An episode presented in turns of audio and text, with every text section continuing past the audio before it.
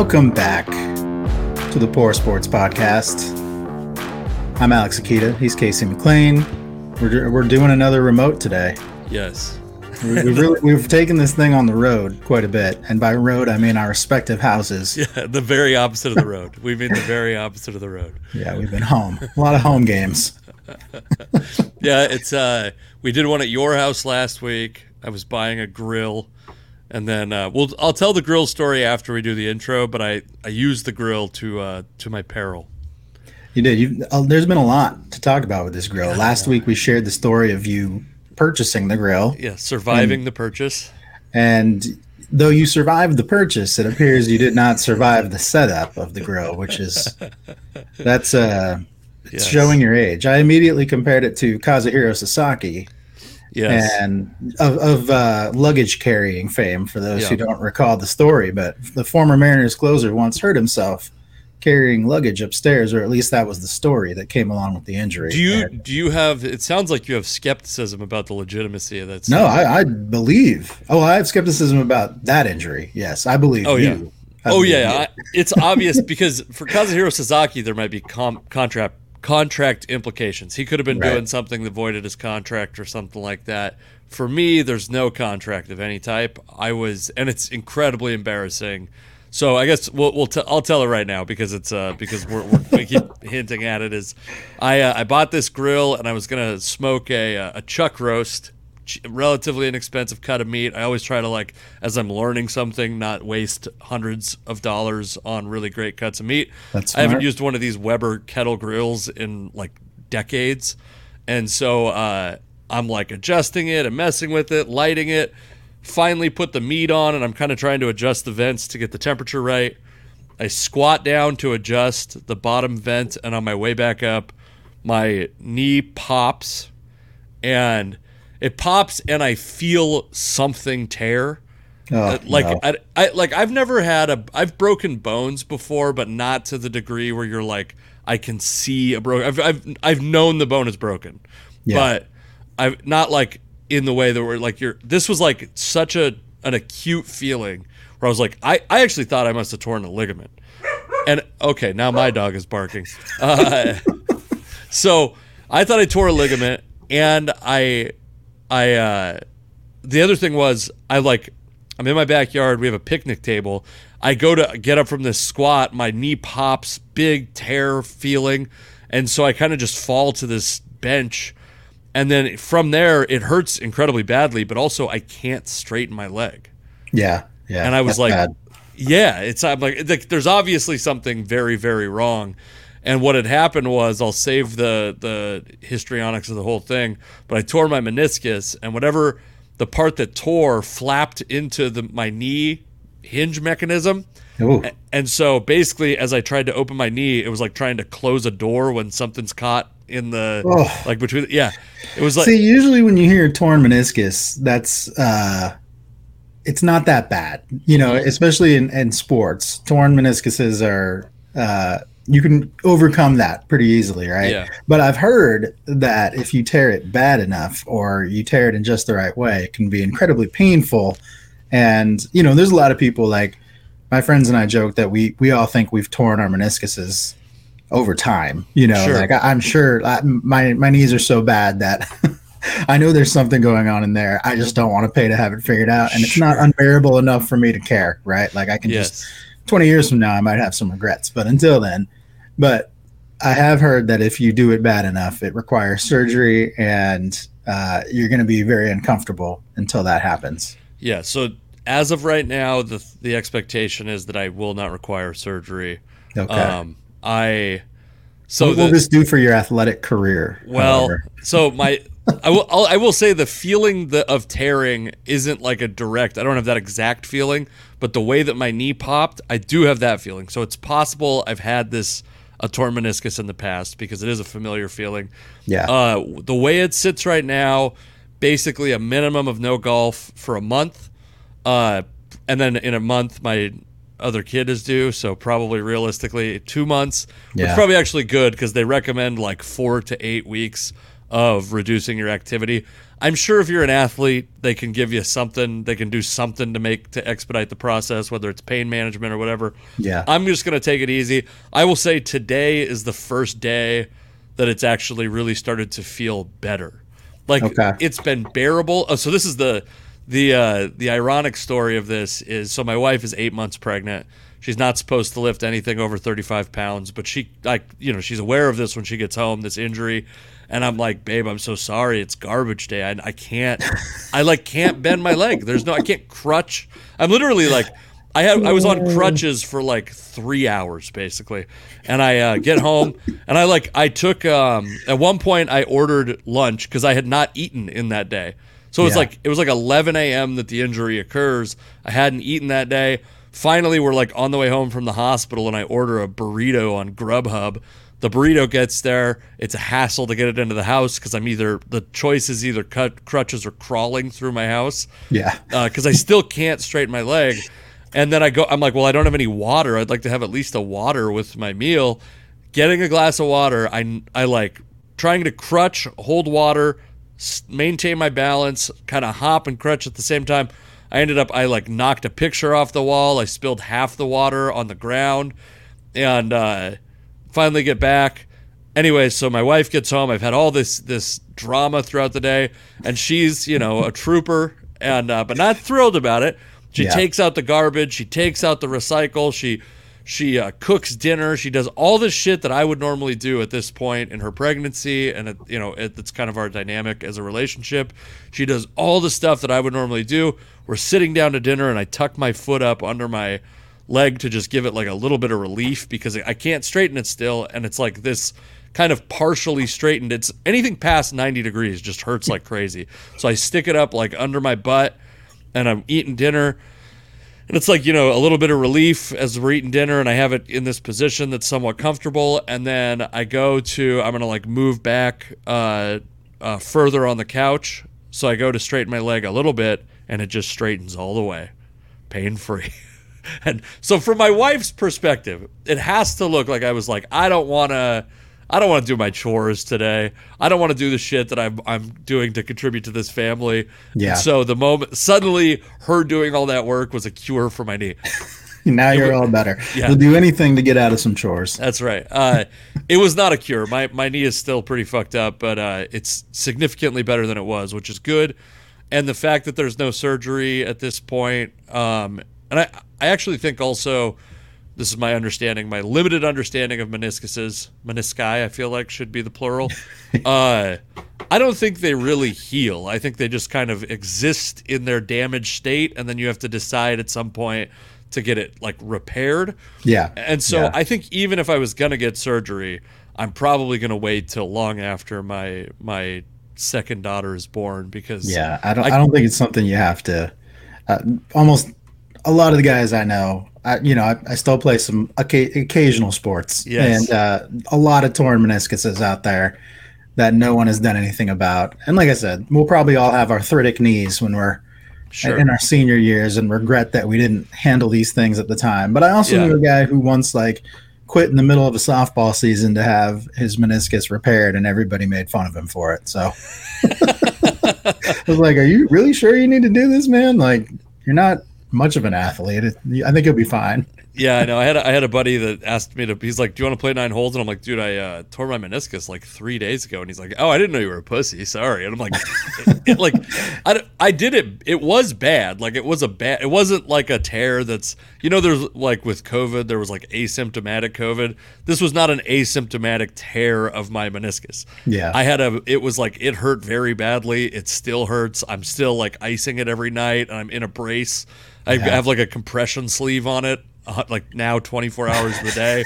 like it is a thing. It's like a real like injury. Patrick Ewing, but but not playing basketball, just just doing things, normal things. Yeah. The the unfortunate thing about your injury is it's one that people don't have a ton of sympathy for, Right. and uh, Well, and I and I did it in the most embarrassing way. yeah, Too. and and the way that you did it is not redeeming in any Yeah. in any way. At least you were doing something you loved. That's true. He died doing something he loved, and by died we mean he faced his own mortality. in the It's like when a- when you hear about somebody who dies from like autoerotic asphyxiation, you're like, well, they're never going to live that down, but at least they were doing something they loved. At least they got to die before they had to live it down, you know? They died in the happiest possible way. I'm sure. I'm sure it was the peak of what they were searching for. Uh, they, they reached euphoria. That's how, do you have you ever heard that thing that there's like a lot of speculation that a lot of basically you know how it used to be you know this is a serious topic alex that we're going to make light of but they used to uh used to be that suicide was the most dishonorable way to die and then we found out about autoerotic asphyxiation. And yeah, a lot of times people yeah. apparently will die from that and their family's like can we just say he committed suicide for the love of god? Because yeah. it's so much less painful. There's not a lot of awareness out there around autoerotic asphyxiation. No one's taking up a charity or creating a hotline for you to call if you have a problem with that. If you have a problem with that no one wants to hear about it that's all you man yeah. So, uh, anyways, that's uh, I. I will say I got back on the saddle. I grilled a chuck steak, uh, chuck roast yesterday. Um, I my dad. My, you know, it's tough as you get older and you're an adult because your uh, your understanding of your parents changes. Because I was like, uh, my dad just uh, did a bunch of annoying stuff while I was he was also like saving me basically you know what i mean? Yeah, like he yeah. came to my house and he's like helping me get into his car. He takes me to urgent care in the hospital the hospital and that's all very nice but i was like hey just throw the fucking roast away. I like yeah. close the vents just close the vents. I'll deal with the roast later. Don't worry about it. He takes it out of the the smoker or the grill and puts it in my fridge but not like we don't you know we don't have a fridge that's we don't have Marie Kondo's fridge, okay? We have a lot of shit in our fridge. And fitting a seasoned and open chuck roast in it is not very convenient. So we just have this like random chuck roast, like dripping blood in our fucking refrigerator because yeah. he's trying to do.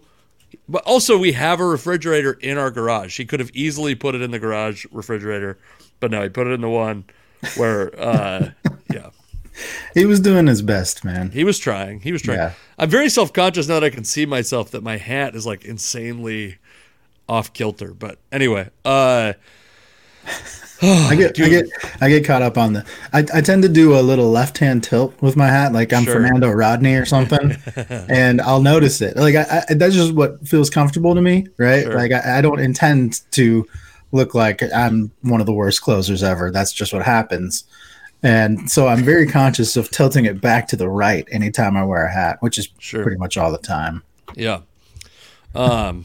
Anyway, the, yeah. If, when we do this in person, I don't have to look at myself the whole time, but that's true. On this, I do. Uh, we got a lot of things to talk about today. We, we should probably set up our our show here. Um, in a minute, I'll let you I'll let you promote your upcoming shows, which may be standing, maybe sitting. We don't really know how you'll feel that day. I did do um, stand up yesterday. I will say that. Okay, good, good. Um, we've got some sports journalism news we should talk about. I think we can just roll that into the fold of our topics. I know it was part of our intro, but I think your meniscus story is really the highlight of any intro. um, so we'll, we'll, talk about our sports journalism story here. Uh, there's a story out of golf. Uh, it's not exactly what you think, so we'll touch on that. You might have seen some videos around it. Uh, there's this is like championship week. A bunch of you know hockey and basketball have championships this week, so yes. we got to talk about those. Um, there's some there's some combat sports news involving um, a mascot and a longtime champion. And yeah, exactly. And uh, of course, the ongoing saga of the Oakland A's, which has another wrinkle to it this week. I was kind of surprised. I almost thought of putting this on here, but I think we might be able to roll this into next week. Uh, have you heard about Zion Williamson? Oh yes, I actually this was I put this list of topics together this morning, and I I have heard of the situation with Zion Williamson, but I'm not convinced I understand. Like it's I feel like it's a little like the Ja Morant thing, where I'm like I don't really get where the story is. Like I get that we care about this, but like what is the unless I'm missing something. No, I don't think I don't think you're missing much. Uh the story is basically that he is uh stringing along multiple porn stars. Zion likes to fuck. He and he has a he has a type, and that type is porn star apparently. Yeah, and now boy. they're all finding out about each other, and they're none too happy about it. As it turns out, he's at least he's got at least one pregnant. I know that he's got at least one that's been mad at him on the internet, which is never good. Sure. And there's at least one more in there somewhere too. So, um, but we can talk about that more next week because it is still a developing story. And sure. I would say anybody who's listening to this right now, go go investigate that story for us so that next week you're prepared to talk about this in great depth. But before we, we get in, are we going to have like a Zion Williamson correspondent next week? Is that what you're saying? We should. We should have a Zion correspondent live from Memphis or what? Yeah. I, no, New Orleans. Sorry, Memphis is uh, yeah. where old Ja is. Yeah, there's a lot of jokes going around about those two, Ja Morant and Zion Williamson right now, and rightfully so. I mean, they were they were the highlights of their own draft class, and now here they are they're not exactly throwing their careers away, but they're not helping sure. their careers in any way. So yeah, I do think the NBA is the most forgiving of a a, a uh, sexual controversy of any of the leagues. Yeah, I, I, mean this is hardly a sexual controversy too. I mean this is like Nick Cannon level stuff, and he seems sure. to be doing fine. So yes. the problem is Zion is just hasn't been that good on the court. You know, Nick, at least J- Ja Morant has been a good basketball player when he's yeah. not shooting guns. Nick Nick Cannon has been able to uh, impregnate several women and be incredibly anti-Semitic. And we're just like, yeah, how many more shows do you want to host, uh, Nick Cannon? yeah, he's uh he's a special case for sure. But yeah, Zion Williamson. We'll talk a little about, bit about that next week.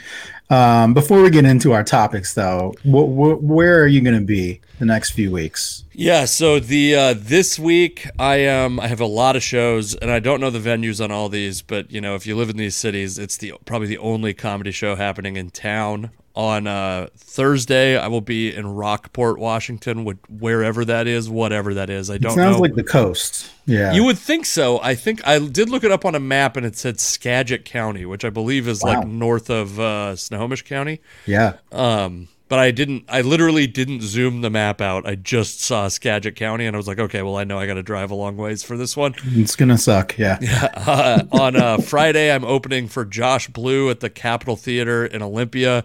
It's gonna be close to the largest crowd I've ever performed in front of. Um, also, uh, if you're not familiar, Josh Blue has uh, cerebral palsy, I believe. Um, oh, now I should. Ch- I feel like a dickhead if that's wrong. Uh, hold on. Let's let's before I let me let me make my uh my correction if I have he's, to. You know, he's probably out there telling people you have a torn meniscus, so it's that's fine. true. You that's know, true. He does thing. have he does have cerebral palsy. Well, that's the funny thing is like uh, it's I got booked on that show, and then I went and got a limp. Like I'm fucking trying to fit into this. Uh, he's uh but he's like i mean first off it's going to be like almost 800 people. That's the very close to the largest crowd i've performed in front of. Um and their tickets are all sold out so i'm just bragging at this point. And then on uh, saturday i will be in ellensburg at again probably the only comedy show in town i would hope if we're competing with someone we're fucked in uh in the city of ellensburg. And then the big dog oh june 16th also by the way is the bickersons uh, the second show at Bickerson's Brewhouse, I will not be there, but my my buddy Josh Firestein will be there. Um, my friend Lynette Manning, and then my buddy, uh, I said friend, buddy, and friend, uh, or other way around. Anyways, uh, they, they, they mean the same thing to me. These are synonyms. Uh, Alex Kaufman is uh, guest hosting, and he's a real funny guy, real dark guy. I was on a, on the poster that I put up, my low effort Instagram poster. I love putting extra effort into making a poster look like shit. I genuinely enjoy that. Uh, the, Do you use uh, PowerPoint for your posters? No, this time I just took a screenshot of the Notes app on my computer. Sometimes even I will, better. I've used Excel before, where I like even insert an image into Excel and then take a screen. I wow. very much enjoy that. But I put on there that uh, two of the comics on that show are parents, and one of them should never be allowed to have children. Alex is the never be allowed to have children person. All right. I just I just don't think Alex's should be allowed to have children. So wow. it's been a real conflict as a podcast. Well, the thing you don't know about me is I'm just like Zion Williamson. So And then lastly, June 23rd through 25th, I'm at Spokane Comedy Club. 23rd, 24th opening for Nate Craig, 25th headlining. That's the uh, that is the aforementioned big dog. Uh, by the way, saw the ticket sales numbers. Uh, I can't believe it we are lower than our listener total uh, on. Uh, so please come out. Uh, Is there something going on in Spokane that weekend? Well, it's in Tacoma, so I don't know if Spokane. Oh, oh my bad. The Tacoma show. Yeah, that might be part of the problem. Is people are they've been driving to Spokane since I started. Well, you're covering all parts of Washington in the I've next couple. I just looked up Rockport. It's two and a half hours away. Oh and it's up God. it's up towards the North Cascades. So Great. I don't even know if people live up there. You might just be speaking to a forest. I am performing for bears. Yeah, and not the fun gay kind, like and the then, ones that'll eat me. And then you're going down south to Olympia, and then yes. you're in the center of the state in Ellensburg, and then all the way out to the east. So I mean, there's really no excuse. Wait, what, people, where do you? Why do you have me in? Did I say Spokane at some point? Yeah, you said Spokane Comedy Club, but Fuck you must me, have meant Tacoma. Tacoma. God, you I suck Tacoma. so bad. Yeah, I've just been. Right. Yeah, I am actually going out. uh I'm going out to Spokane for my uncle Bob's uh, funeral that day. Oh, right. So I will yes. be out there, but not to do comedy. Okay. On the 23rd, yeah. I'll be out there. Um, but you're not invited to his funeral. Tickets, it's sold out. It turns out. That's um, that's good. That's good to hear. Biggest audience you could perform for. Yeah. in that weekend, I'm, I'm, i would bomb in front of that crowd. Um, okay, yeah, that's it. And then I'm, after that, I'm having a kid, so it's I'm trying to keep the schedule light uh, for at least probably a month, um, which will probably turn into about 20 days. Because well, you got a lot of stuff coming up. So if people yes. if people choose not to show up, that's pretty much on you at this point. Yeah, you're assholes. you are assholes. All right, we got to talk about the Athletic, man. They went and they uh, they've been laying people off left and right, and. Yeah. Uh, I don't know how you feel about the athletic, but when it first came to be for me, as you know, we've both worked in sports journalism in some capacity in the past. Sure and the athletic was exciting because it was really just it was going to be it's like the espn of writing right? It was just going to be sports writing. You can subscribe to it uh, at like one they always had great promotions so it never cost that much to subscribe sure. to. Unlike having to pay for like your local newspaper or even like a national newspaper you know if you didn't care about other subjects or you were getting your news from twitter or wherever some free source you didn't want to subscribe just to read the sports in those in those newspapers. And uh, the Athletic gave you another option, so it was cool when it first came out. And now, over the past couple years, they've really started trimming down and uh, getting rid of people. And they they just announced this week that they were laying off some more people. And what they're really trying to do is cut back a lot of their their local coverages. So you know they used to have a lot of regional local coverages. You know we had a writer that would cover the Mariners, one that would cover the Seahawks, one that would cover the Huskies, all in the Seattle area, and now they're they're basically just down to like a few NFL beats locally, sure. and everything else is just national or feature based writing. Uh, so big changes there, and uh, yeah, I'm interested to hear what you think about it. So, well, the other thing they did, by the way, at the beginning that made it exciting as a consumer was they were picking off like great writers, like, uh, and I mean the local guys, but also some of the national guys they got were like, yeah, world class journalists.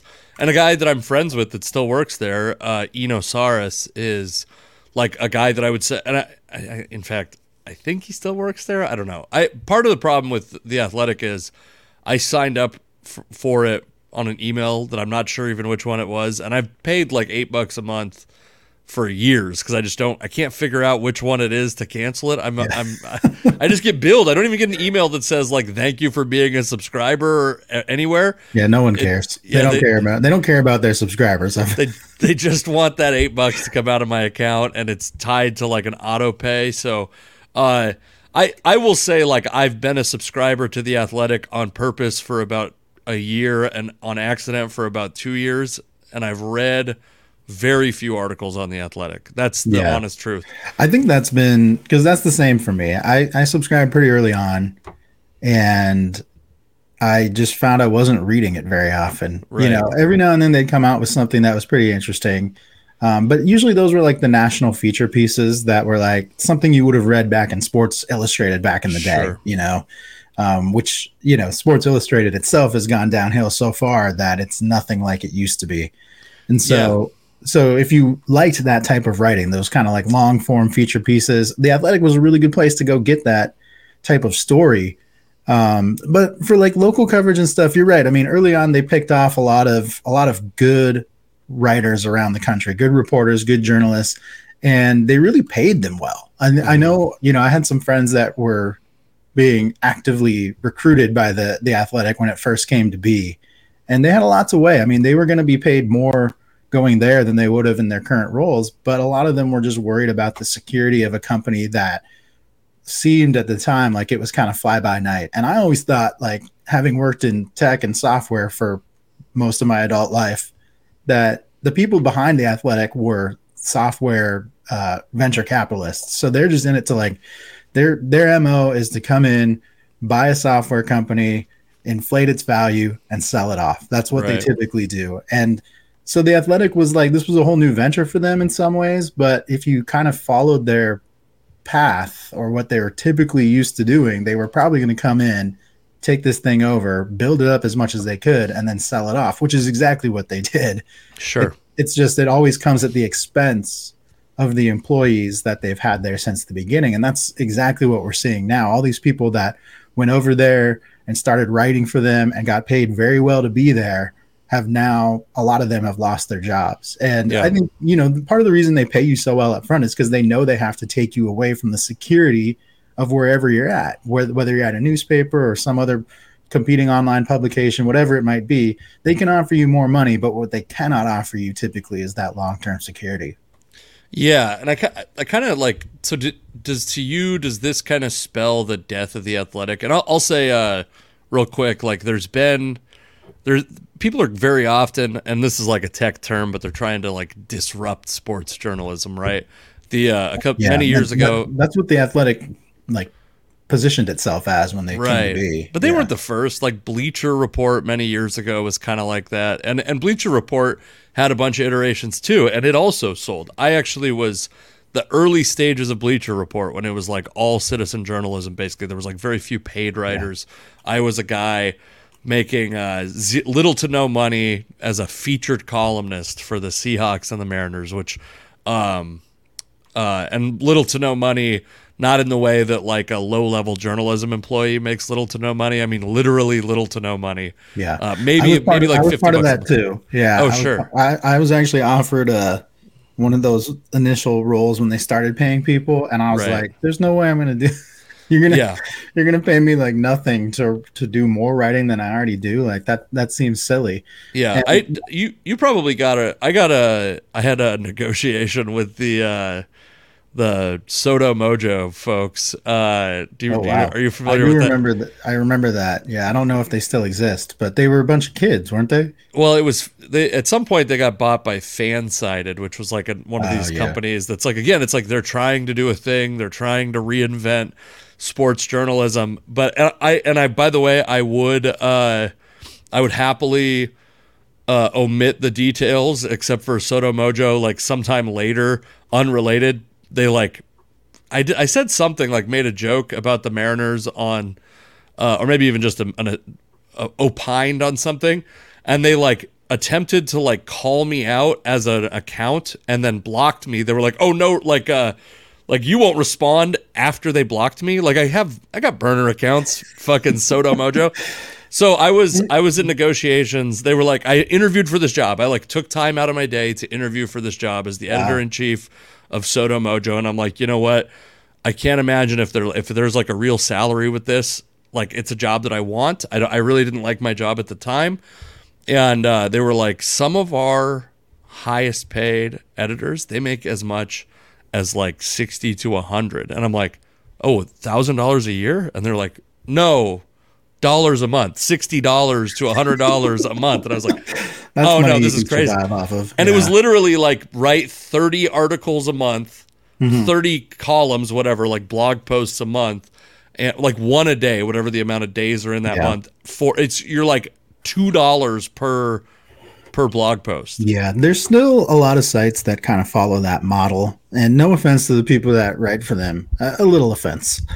Sure, but I mean, I feel bad for you. Not like yeah, right. There's there's a you know the new Sports Illustrated model. They bought a bunch of sites last year where they they kind of started doing that. And what they're basically giving you is they're giving you a big conglomerate name that gets you access to these teams to some degree. So you see like this uptick in people that probably have no business being credentialed sure to, for access to these teams getting access to go and write things that um, basically become clickbait and are you know they, they're not yeah. really they're not well written often. They're not there's not a lot of like journalistic ethos behind the articles and how they've been how they've been um, edited and, and written up. And they get this access and they make very little money to do it but they see it as a way to get their foot in the door. And i i don't think we've seen enough people actually blossom out of that out of that method for it to work. So yeah, yeah it's kind of in comedy i would compare it to like the guys you know whatever men and women but it's going to be a negative thing so uh that uh get huge on youtube or tiktok and some of them even were comics, but a lot of times they were not. And then they decide, well, like the way to make money off of this is to try to take this and like when they get to the live show, when you need the real thing, when you have to have it. Yeah, they're not comics. Like it's and the, the they disappoint the crowd, and so that these kind of folks that like come up in this like free blogging space, I suspect have like a hard time maybe doing a professional interview in a locker room or something like that. Yeah, I would agree with that because uh, I hear about a lot of these people from people who have been journalists, and that's not to say that the people who have been journalists are right or are better in any way. It's just there sure. is there is some semblance of professionalism that comes with any job, and a lot of times when you're basically uh, a blogger that gets access, it can be tough to you know fit in to that level of professionalism yeah. especially if that's your only job you know if, if you're using this as the only way to make money i understand why you would have a ton of insecurity about your work and constantly be hustling because i know how much you make and it's not good and yeah. to try and like and and that's really just like that's kind of the machine that a lot of these companies have created the difference with the athletic i think and, and what made them so appealing is that they weren't going that route that most conglomerations do where they kind of take the cheap way out where they're hiring people who are willing to accept almost no money to write and work basically for free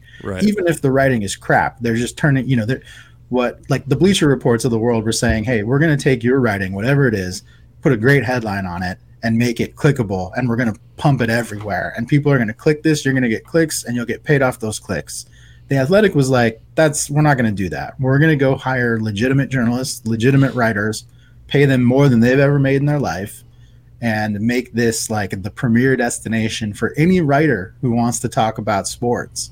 And that's what they did the first few years. And i yeah. think um, you know in having conversations with the people i knew who were who had even thought about going over there the fears were all the same the fears were all like hey this might die out in two years and I'll be back looking for another job. And I don't necessarily want to do that. Or and potentially will have burned a bridge at a place yeah. where they had a job. Or, or on the other hand, they were like, I'm fine doing that. Like I can rebound from this and I'm going to make so much money in those two years that this thing is, is going yeah. that it'll be all worth it in the end, even if I lose that opportunity.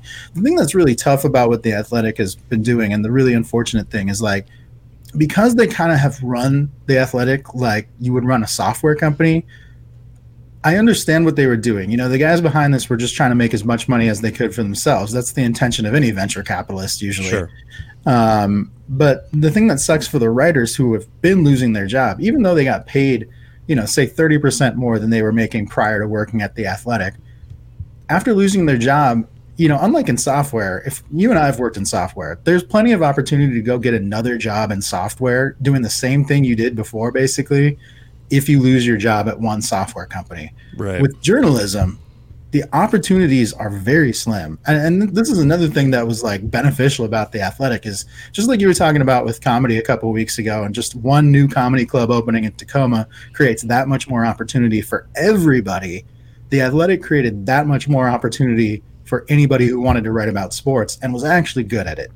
Mm-hmm. And it, in some ways, it even created opportunity for people who were bad at it because you saw like the rise in like the Bleacher Report model as it applied right. to like Sports Illustrated and some of these other companies. And now that they've started cutting back jobs, you're sending all these people back onto the market to try and fight for newspaper jobs that hardly exist because they were put out of business by the Athletic. You know, yeah, like, it's kind of like this vicious uh, cycle that occurred that's that's hurt a lot of people. Yeah, do you ever feel like you're like because at some point these places are hiring people like there are they they go through like ebbs and flows, but we never really hear about like the newspapers hiring 300 people. We always hear about yeah. the layoffs, right? And it almost feels like how could there even possibly be people left to lay off? Because the industry has just been shrinking so much.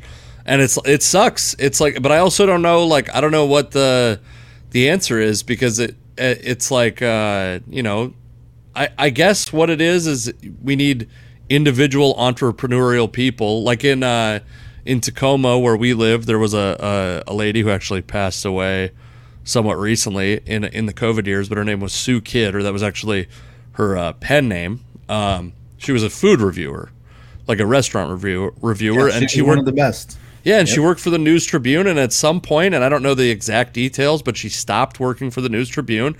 But she had this very local. It was called Dine Pierce County, and it was like basically, uh, it was exactly what she was doing at the News Tribune, but done by her, like the exact same work, but done by her, and put out for a specific audience. And I like I, maybe that's the answer, but it's like I I feel like because you and I both have done a lot of blogging in the past. Yeah. I feel like nobody has.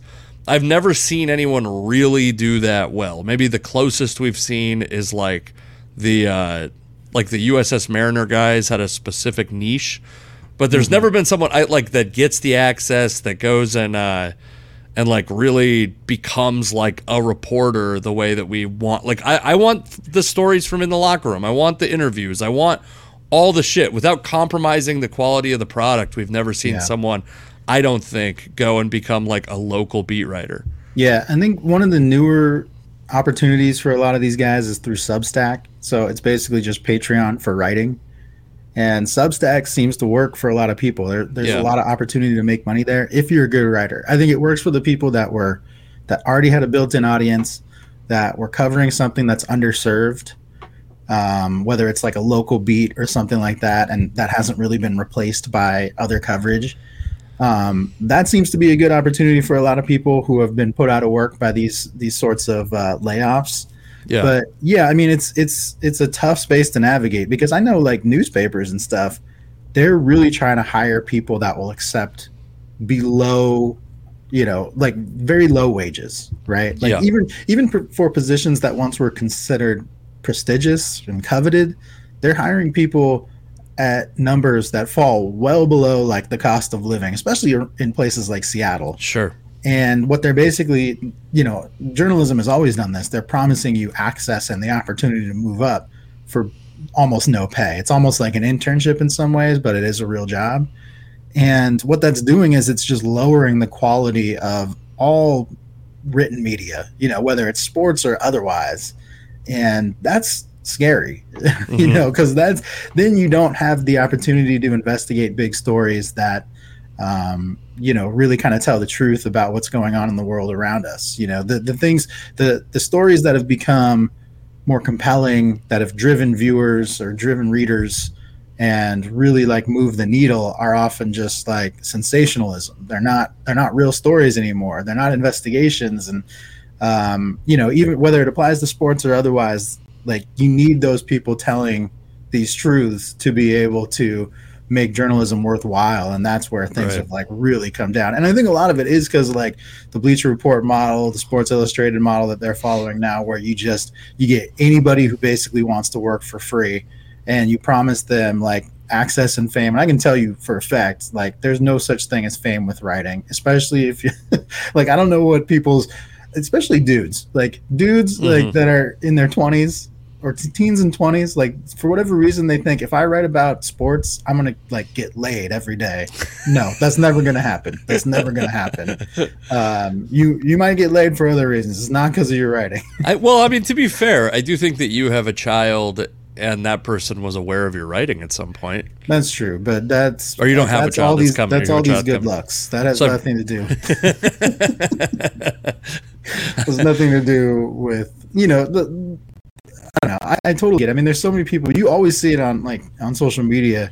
Any journalist with access can post something, and there will always be somebody that says, "I would do your job for free." And there's no Of way you would do it for free. It's like it's just like with comedy. It's yeah, you're gonna have to hustle a little bit in the beginning. Sure. You're not gonna hustle like that forever. That's well, there's also bullshit that you don't think about. Like with comedy, you just see somebody getting laughs on stage. First off, getting laughs is very difficult, especially at the beginning.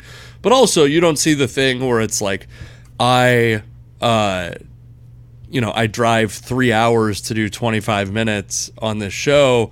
to barely make enough money to technically cover the gas to like but from the tax man's perspective i probably actually lost money luckily i have a prius so my my fuel costs are pretty low. But the uh like also you don't see one in the morning when i get home can't sleep for another hour fall asleep at 2 a.m and wake up at 5.30 with my wife to get at her you know like there's a lot of shit that you wouldn't do. Of course if you could just pop in one day and hang out with an athlete, you would do that part. But would you do the part where you're filing a story at one in the morning because there was an extra innings game, and the next morning your kid has a has a baseball game, so you're up four hours after you get home or something like that? You know, the the there's always shit with any job and especially jobs that people that are sought after. That's like the the the journalism jobs. I've always heard of it called like the baseball tax where like if you're going to work in professional baseball, whatever job you take, you're basically going to take a 20% haircut on what the like open market salary is for that. Beer is very similar. Like these things that people want to be involved with, there's so many people that want to be involved with them that you get fucked on the entry level job basically. Yeah. And and I think that's like another area where just social media in general has made things very interesting for people is like whether you want to be a writer or you want to be an actor or you want to be a comedian it's like if you have any like even just a tiny iota of success in like you have like one reel that goes viral or one twitter post that goes viral or something that you wrote becomes popular it's like there's like this com- feeling that compels you to like pursue that wholly and it's like yeah. you, you might that might not be a good idea you know, sure. I can tell you from experience, like having worked for a newspaper, you don't get paid that much. Um, you often feel like you're uh, being promised things that will never come to fruition. And a lot of these types, like especially in journalism, it's an old school industry, man. Like, um, I know a lot of them have worked to get better about like diversity and inclusion, probably to a fault. That's some people would probably think it's to a fault. Sure. Um, but it, it's just you have a lot of people that do things in an old school manner, still calling the shots. Yeah. And so as a result, there's just not a lot of care into the work environment. And and because of that, like they're gonna try to get as much out of you as they can for as low you know salary wise as little as possible yeah well and especially so like like i said there's there's 50 people that want your job if you're a if you're a sports journalist, there's 50 people that want to take that job. That though they wouldn't do it for free, that may be qualified and know that they will do it for 40 grand a year or whatever the right. whatever the salary is, and that might even be a dream for some of those jobs, 40 grand a year. Yeah, and and then you know, in fairness to those companies, to the newspapers, to whomever.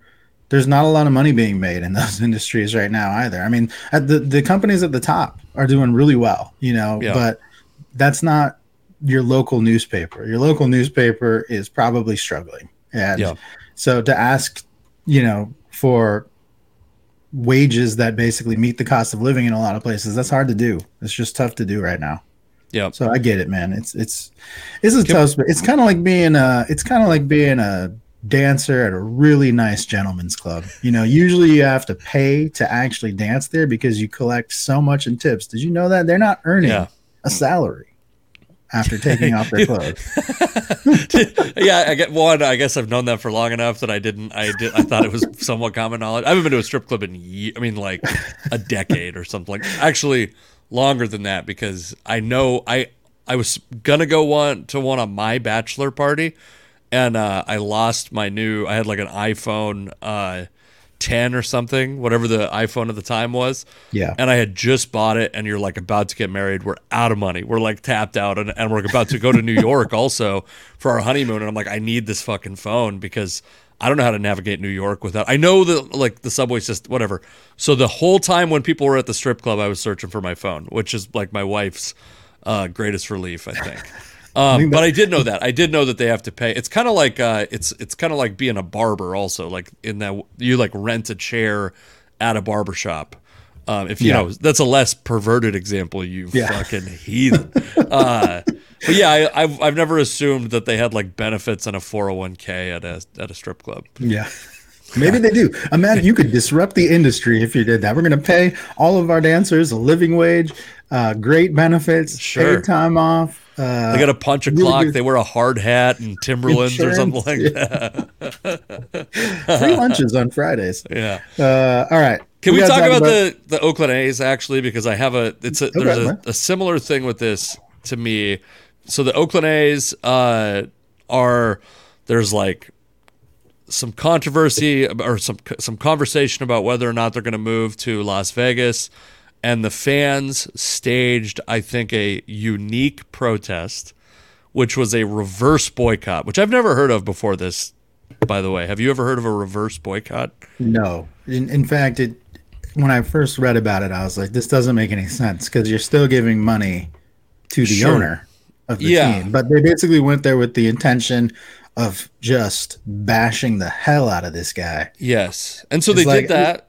And it was very well organized. There was like 30,000 people there, I believe. It was. There was a lot of signs. There was a lot of negativity towards the ownership group and the franchise. Not the franchise as a whole, but like the entities that run the franchise, which I totally understand. They kind of operated on the theory that they can't stop everybody, right? Like if one person brings a very negative sign to a Mariners game, they're probably going to get that taken away.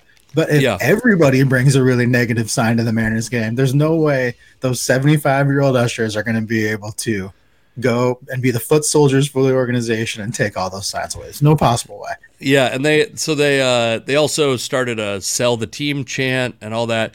And so there's a part of this that I'm uh sympathetic to. You I assume are also anyone that was a Sonics fan is going to be Sure. a little bit sensitive and sympathetic to a fan base on the verge of losing a team.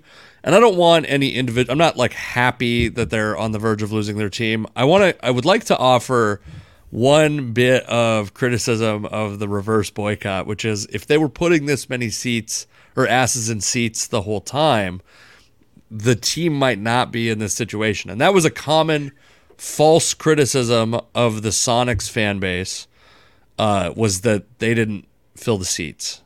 And Yeah, I, I, I, I waffle on this one a lot because I, I definitely hear what you're saying. I mean, the A's have had like record low attendance numbers the past couple seasons. Their team has been bad, but they've also operated for years on you know the money ball strategy of not wanting to pay anybody and trying to get the most out of like the lowest payroll in baseball, which in many years has worked very well.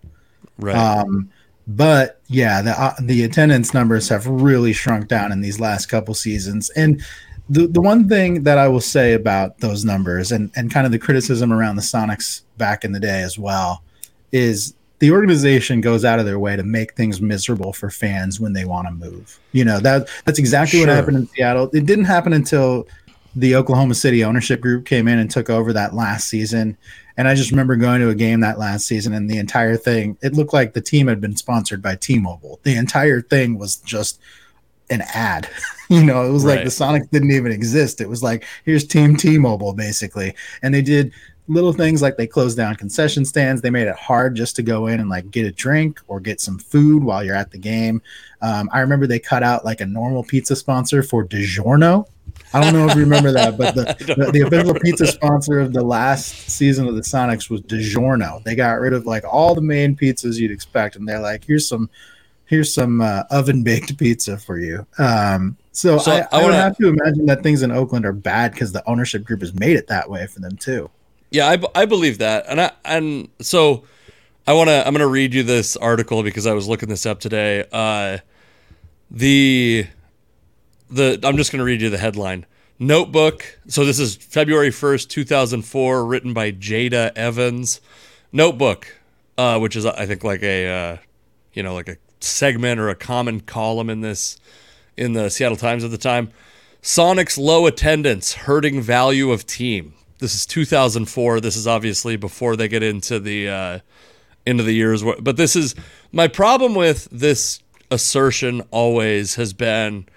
So this is 2004. That's on the screen right now, where the and it's always just uh, infuriating to see the Sonics years of the Thunder be called the Thunder. But Yeah. they sold 91% of the seats. And, this is like pretty common as, as you go through these years leading up to the, the sale is that like in, in 2005, they sell 96% of the seats, which is seventh best in basketball. Some of these teams don't have a, uh, I think a capacity for the ratio. They were always selling a lot of seats. They just didn't have a very big arena. And this was a disadvantage that they had. And it was a disadvantage that was, by the way, like Howard Schultz's gripe with the the city not supporting the expansion, renovation of Key right. Arena or the building of a new arena, whatever. And, and there's probably I'm, I could be fucking up small details of this, but this was like this was the frustration. And I, and so my my thing is is a thing that some people did specifically I remember Bomani Jones doing it, but he was far from the only one.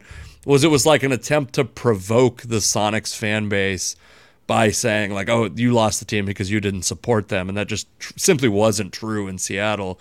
And I, I do think like if we look back, I'm gonna I'm gonna pull up the uh, the A's again real quick. Uh, the the what I think the Sonics did very obviously is they did this like full scale rebuild at a time when they could it was convenient also that they could say, well, the fans aren't supporting us, so we got to move to Oklahoma City. Yeah. But yeah, they like you know tore basically you know tore the team down to the studs, except for they drafted Kevin Durant, and uh, they ended up having like I I remember those years being like just pissed that they were gonna because I loved everything Sam Presti was doing, but I'm like a guy who is always I've always I always love rebuilds and player development and shit like that, and I know that's not what most fans want.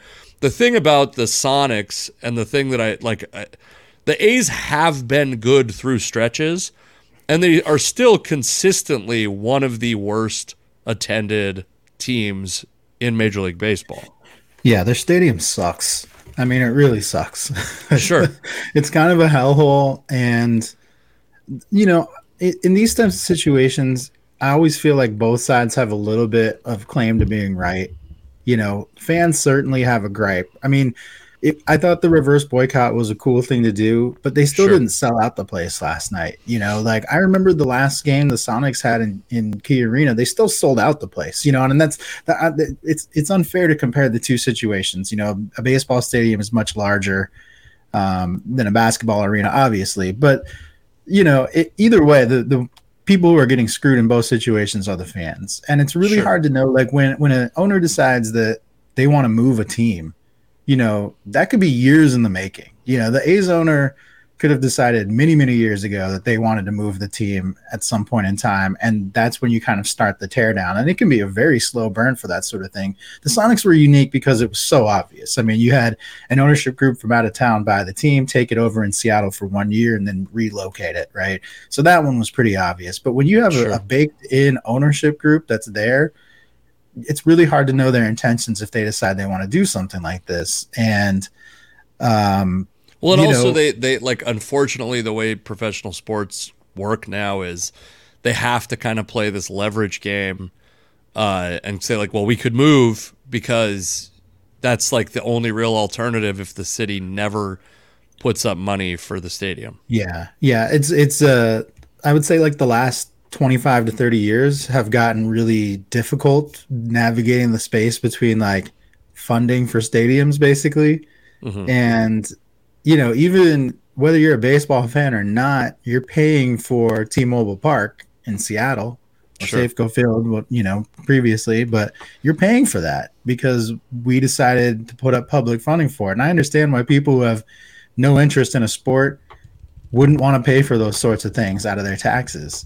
And especially in in cities where you have a lot of other things to do, you know, like the Bay Area, you know maybe not Oakland proper, but like the Bay Area as a whole, there's a lot of other things to do. There's there's another baseball team that's close by in the Giants, right? right. So it's like you have a lot of competing interest for getting people to come out to your to your games. And in Seattle, it's the same thing. I mean, there's so many other things you can possibly do here that it could, you know, if we have to go through a negotiation like that with one of the teams that we have now, again, it could be really difficult to get that funding. And there's always some other city out there that is willing to push some bill through to pay for a stadium. The thing about the A's is I think everybody kind of thought like, okay, if they go to Las Vegas, that's going to be a shoe in. People in Las Vegas are used to are used to building, you know, taking on anything and building these things all the time. But what typically happens in Vegas is you know, all the building that they do, all the construction that they do, all the teardowns of these resorts and buildup of new resorts, that's all privately paid for. No one's paying, sure. none of the taxpayers are paying for that. And now I think what I kind of hope happens in this entire saga is that Las Vegas doesn't push through their fund, or Nevada, the state of Nevada doesn't push through the funding for this stadium, and the A's just get caught in limbo where they have nowhere to really go. And they kind of get stuck in Oakland because they, you know, they, all along this this Las Vegas thing has been pitched as like a done deal, and it's far from that. It's far sure. from that. Like they, no one's lined up the funding for that stadium yet. They just keep striking these land deals with whoever owns the land in Vegas, and saying, "Okay, that's the report is like it's done now. They're going to move." There's there's still a chance for the A's to be saved. The difficult thing is like if they do get caught in limbo, it doesn't seem like Oakland's willing to build them a new ballpark, and why would you if they're constantly on the verge of trying to walk out of town? So it's just gonna it's gonna be tough for A's fans no matter what happens. Yeah, it's kind of I, the, so this saga, by the way, has been playing out for a long time. That stadium's been in bad shape for a very long time. Um, and it's the other thing about this is it's kind of like the a couple weeks ago we were talking about the Padres TV deal, and it was like we kind of always knew there was to be at some point a team that had this experience because the landscape of TV is changing, the landscape of live sports on TV is changing. It, obviously, there's less cable subscribers. The our uh, access to live programming is we have so many options now. It, we always kind of knew it was going to shift at some point, and this kind of feels like. The, I mean, even though this feels like it's 15 years in the making, they've been talking about moving the A's to a different part of California for a long time. Yeah. Like like this has been an ongoing struggle. This isn't like I mean it's this is why I am sympathetic to the fans as a Sonics fan, but the Sonics situation is somewhat different. I mean, I guess the the difference is they don't have a dickhead owner that's going to that has sold them off to someone who very obviously wants to move them. Yet. Yeah, yeah, yeah. The Sonics was just it was so it was so unique in the sure in the way it was handled that it's hard to compare that to any other situation where teams move. So, and, so but the thing like Oakland, I, I guess like the there's not really an option where it's like like the Braves a couple years ago had a relatively new stadium and got funding for another new stadium. This isn't that. This is a, a stadium that's dilapidated. It's been it's been uh, below like typical MLB standards for d- decades, and yeah. it's really probably not viable for the team to remain there, and it might not be viable for the city to keep the team there. And that like it's limbo, but it's kind of limbo for everybody, right? Because even if the if the A's move, then the city has this enormous venue with nothing going on in it. Like it's it kind of. I mean, they would. I would have to imagine they would just tear down the Coliseum. It's sure in terrible shape. It's they could easily make it I don't know, parking or whatever. There's so much space that could be used there. Sure. And I'm sure that like at this point that's probably not a terrible option for them. You know, if you're the city, you're like, we just want to get out of this situation. It's the fans. And and and you know, the unfortunate thing for fans is that you really have no power other than doing like what the A's fans did the other night and do a reverse boycott or something but like if that. They, try to listen, make yourselves have, hurt they put 30,000 people in that stadium. They haven't averaged 30,000 people since 1991. It's impressive yeah. that they did that. It's like cool to see fans fighting back in these situations, whether you're a fan of a team that's moved or not. I think like it's we talked about the how it's difficult to identify with the players sometimes instead of the team in like negotiations. Yeah. This is not that. This is fans and fans. Like this is we are fans of sports teams. These are fans of sport sports teams finding a way to fight back and also embarrass the shit out of the ownership group. Yeah. And that is I understand how that's gratifying, but I also think like is this like what is the I don't even know what is an outcome for this that makes anybody happy. Like what's an outcome of this that can make anybody happy besides no, it it feels yeah, like just a, a situation that's like we're beyond the point where I mean, maybe, and maybe it's not Vegas, maybe it's Portland or something like that. It ends up being, but that's like probably years down the road. The Vegas thing felt like it was somewhat imminent. you know, I think the thing that's really tough for California teams is, you know, many, many years ago, long before we were born, there was like this exodus of teams from the East Coast over to California and the West Coast, right? So that's why you have all these sports teams that have ended up in California over the years. Right. And that, you know, over time, that's not sustainable. It's just not. When you have that many teams in close concentration to one another, the geography of that, it just doesn't make sense. You know, well, and, and that's another thing too that is like why, why I feel somewhat less bad is because like I mean I guess the Portland Trailblazers were close to us, but there's geographically we're so isolated up here that to go see an NBA game now we have to drive three hours. Yeah, the unfortunate thing for A's fans is that in addition to all this other stuff happening, like the Warriors got really good, the Giants got really good and won a few World Series. The Niners got really good. So all the other teams in their their general vicinity got really good and started commanding those dollars. Like the Ace fans that aren't showing up to games, they're probably spending their money elsewhere. You know, whether it's on one of these other teams or sports or or whatever. Sure. And that's just I mean that's a reality that everybody faces as fans. Like I'm a huge fan of the the Seahawks, but I'm mostly watching games on TV, right? So it's like if they were to decide to up and move, like I can look in the mirror and say, well, I guess I didn't do enough. And that would be sure. the reality of the situation.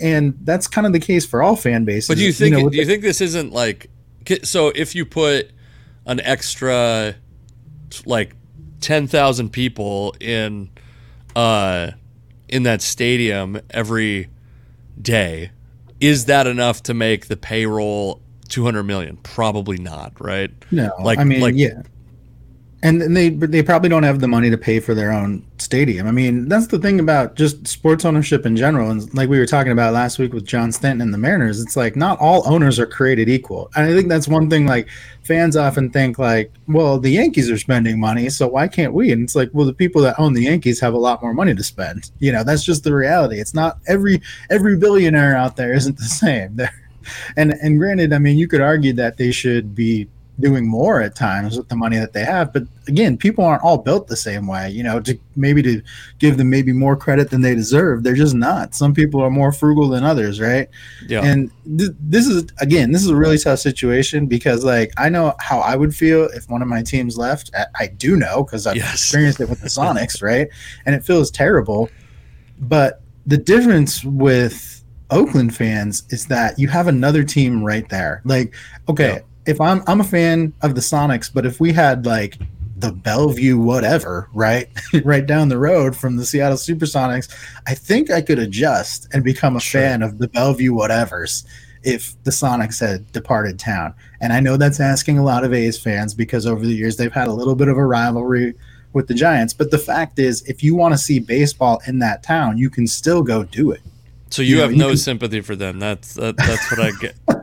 no, I, I'm with you. I, I do think it's a situation where like I do have sympathy for them, but I don't think they deserve the same sympathy that Sonics fans deserve because they have they have many more options. I have not been a defector to the Portland Trailblazers because of the rivalries.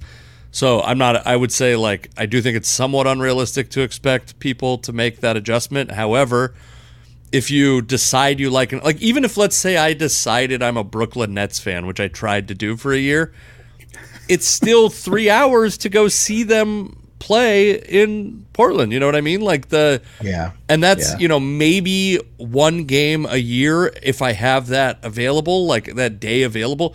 There's it's just a difficult. It's just uh more difficult in my opinion to. And one thing I'll say to counter your point on the California thing is like state lines, state borders are somewhat arbitrary.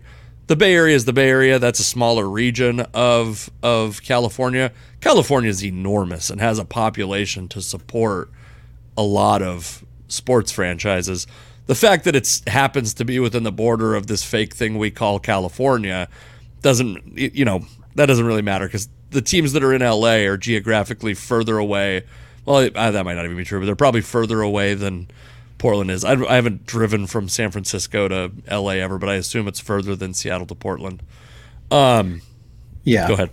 no, no, it's it. You're right. I mean, the, whether geography applies or not, if you're a fan of a team, you're a fan of a team, and if you lose that team, that's always going to suck. It's just gonna suck. You know, like after the Sonics left, I it coincided with me being at UW, so it was very easy for me to be like a Husky basketball fan. It happened right. that they were good at the same time, but it's still a different it's a different style of game. It's not the same team. It's not the same experience. There's sure. just a lot that comes along with years of being a fan of a certain team. And then to just up and lose that is there's nothing that replaces that. It's just it's it's the unfortunate reality of the capitalistic nature of sports. You know, like if I'm an owner and I feel like I can't make money because my venue is falling apart and I don't have the money to pay for a new venue, or I do have the money, but I don't want to like deplete myself that bad to pay for it, or I'm just flat, I'm an asshole and I'm used to other people paying for my venues, then that's the route I'm going to go, right? Like, well, it's also it's not even other... just that you're used to other people doing it; it's that there's other people dying to do it. Like, there's there's potentially cities that yeah. are Virginia Beach, Port. I mean, probably not Portland at this point. point, and I think there was a thing about Portland many years ago.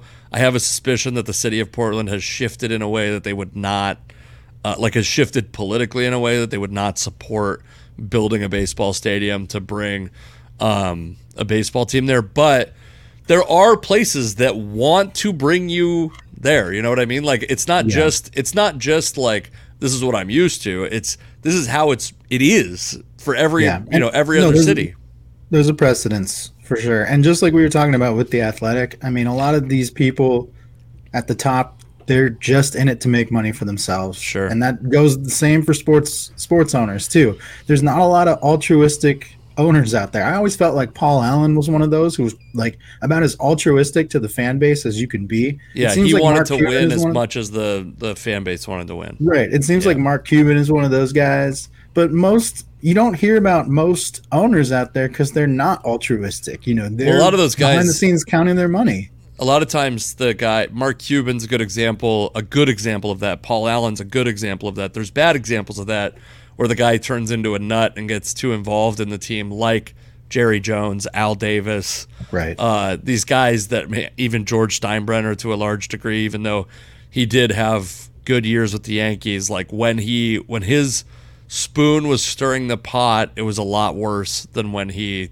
allowed uh like a true baseball guy to run run shit. And yeah, I, I don't know. It's tough. It's tough, but also I'm like, I guess I'm maybe I'm just jaded and and uh and uh I think that's even for sure the case. I'm just jaded by the, uh, yeah. the Sonics moving, where I'm like, what your guys are going through sucks, but it's not as bad because we well, we're also 15 years removed from it. You know. One thing I will say before we get off this topic that does kind of annoy me is that anytime uh, the possibility of a team relocating pops up, you always see Sonics fans say we got to support this because of what happened to us. Yeah. And I don't feel that way necessarily. I mean, I Thank feel you. That's basically what I mean. Yeah, I feel sympathy for you because I know how bad this situation. I feel empathy for you because I've been yeah. through this situation and it's terrible. But it's also an unfortunate reality of how this business is being run. And for us to be like, we got to support every team that comes along that suffers a similar fate as the Sonics, it's like, well, first of all, all of these, even though the end result might be the same, a team moves, the situations themselves are much different. They're all yeah. different. Um, so to just like blindly throw your support at these things without understanding the situations is tough. Yeah, like why can't the people of Utah have a team? Like why do they not deserve a team when the people of Oakland can't drive across the bridge? You know what I mean? Like it's Yeah. No, I know. It's it's it's it's really difficult, man. And like one thing that like By the my, way, that's that that was a tough example because there's, there's another component to this which is like the Raiders moved out of Oakland also. And there's a tough reality, which is that Oakland is demographically very different from San Francisco. Um, and that sucks. Like, that sucks that yeah. baseball already has a, uh, like, the players are a lower percentage black just about every year. And to take a team out of what we would call without like I mean there's inner city areas that we don't call inner city. We don't really call like downtown San Francisco an inner city area that has a different meaning when we talk about it, but to take it out of a traditionally black city, take baseball out of that city, that does suck. I would like to acknowledge that, especially when I made, I said, take it to Utah. I don't, the Mormons don't deserve it more than Oakland, okay? That's not what I'm their, saying. That was their other option, was either Vegas or Utah. So you know, it could have. It, it still might end up that way. We don't even know, man. Like Sure. this, this is far from over at this point. All right, uh, we got to we got to talk about some other subjects. We got some levity coming, folks. I might We just do. have to. I'm going to start chaptering these on YouTube so that you could, we could, you could skip forward to some laughs if you need to. Can we just quickly just acknowledge that two teams won championships without talking about it? Because I don't I don't think anyone cares. The Nuggets win the NBA championship. The Golden Knights win the NHL championship. Congrats to you guys, first timers. It is nice to see two first timers win, but beyond that, who cares? Yeah, it is. I also what I like about this podcast and about sports podcasts with a comedy bent to them is like analyzing a championship is so boring to me. It's really bored. Yeah, they were really fucking good all Yeah, year. yeah, they were good. Oh, Nikola Jokic, the guy that's like the best player in basketball now. Oh, he won Finals MVP and deserved it probably. Oh, okay, yeah. I guess let's fucking talk about that for 45 minutes. Okay, I think we can like these next two topics. I, I think they they combine into one very nicely because They- in both they do. situations, someone gets knocked down. All right, so we're gonna start with, uh, and this is this is funny because this story came to me originally as, uh, um, I'm gonna switch to my, uh, I guess we'll do it. This is from the Road Hacks Golf account, by the way, so check that out, Road Hacks Golf. Uh, they can't. So I heard about this originally because, uh, the guy. And I'm, I'm just gonna play it in the background. There's a guy doing. I couldn't find like a clean version of this video, so um, there was a the guy. Uh, you see, It's so, a funny video. Yeah. so the Canadian Open ends on like a 72, like a fourth playoff hole, 72 foot putt, and and then Nick Taylor, former University of Washington Husky. hey, I didn't realize that. That's awesome. Yeah, uh, Nick Taylor wins it. Yep. So that's like an amazing, like if you watch the putt, it's amazing. But then, like a couple, like 45 minutes later, I get this notification to my phone, and it's this story that Adam Hadwin had been tackled by a security guard while trying to celebrate. Which this is not a, is this a common thing in professional golf for like guys who didn't win the tournament? Because you're not on teams unless you're a live golfer, right? Yeah, it's very strange. I don't know. I I haven't seen a, stuck around for a lot of like post round ceremonies, but I think this was just such an epic victory. You know, Nick Taylor, he's not like a big name golfer. He's younger. This is a big win for him, winning the Canadian Open, and then to do it in such dramatic fashion. You know, there's heightened emotion for this sort of thing. And his buddy just wants to come out there. Who's but his buddy, who's also a professional golfer, comes running Yeah. out onto the green during the ceremony with a bottle of champagne, shaking it up and spraying it everywhere. And this security guard must have seen weapon or something. Yeah. I don't know. He, he he thought this was this Hadwin was coming out there to cause harm, and he just comes running around everybody and Mhm. throws him to the ground. It is a great tackle. There's another there's another video I saw that was either being shot by Hadwin or it had to be by Hadwin because I don't think anyone's around him. Uh, but when you see the security guard running directly at the camera, he looks like a defensive end, man, because he like first of all, there's a crowd in front of him. He quickly like swim moves around the entire crowd. So he gets around a bunch of people, and then he just launches himself at this. If you're a security guard, this is like the dream come true. He Like- he wrapped and drove. That was like the ta- the form on the tackle itself is great. It's a penalty in the NFL. It, it'd be a body weight tackle on the quarterback. If it was on the quarterback, he drove his body weight into him into Yeah. the ground. And did you see that Hadwin is now injured because of this? Is he? What is his injury? He dislocated his shoulder as a result of this tackle. Oh my god! I feel like this this has potential to be like was that guy's name uh, Orlando Brown the the Who got hit by referee? the flag. Yeah. Yeah, that uh, where it's like this could be a career altering injury, and they're you know, well, the the other funny thing about this to me is because this, you think of professional sports and you think of the stars. I don't think the Canadian Open is packed with stars. I don't think like No. I know that I know there's like PGA Canada and it's like most of these other like outlying PGA tours, these other like foreign country tours operate as like a minor leagues. So what what happened here is the security guard didn't recognize him. So like this Right. isn't like this would this is like if uh not if Gary Payton came onto the court to celebrate. This would be like if Steve Scheffler came on the but Steve Scheffler's probably too tall. It's got to be someone who's like not obviously Yeah, I playing mean, that golfers- sport. Golfers in general are very nondescript. You know, in most other sports, athletes kind of stand out. You know, in basketball, it's easy to tell this guy's super tall. Okay, he's a basketball player. Football, this dude's jacked up. He's probably a football player, right? In golf, they just look like every other dude. So, and and no one knows what Adam Hadwin looks like, you know, unless exactly. you're like the most hardcore golfer out there. So all these dudes saw was a guy running at everybody frantically, spraying something, shooting something, and he he did what he was trained to do. He yeah. threw him to the ground. And like I said, it's the dream come true if you're a security guard. You're like, you're telling me I get to take somebody out today? It just so happened he picked the wrong guy. It's on everybody else for not like giving him like, you know, usually you see people have like a lanyard or something that signifies access right. that they can be here. Like you had to give him something. Put like a little flag on him or something. I don't know. Yeah, it's like it's a little bit it's kind of even more dream come true than when there's like a streaker because the problem with a streaker is it's a naked person you have to tackle. They are a person who's going to just crumble under a hit almost always. I've never seen a streaker get tackled and not just absolutely crumble, but they this is like a, a guy who has his clothes on. It's this is the ultimate dream. Yeah, I mean like a streaker, somebody on the field, there's two parts that are exciting for anyone watching it. First, obviously the moment they decide they're going to run onto the playing surface. Very exciting. Yes. While they're looting everybody, very exciting. But of course, we're all waiting for the same thing. Even though this person is our hero right now, in just a few seconds, the other side will be our heroes when they tackle this man and hurt him so badly on the tackle. Hopefully.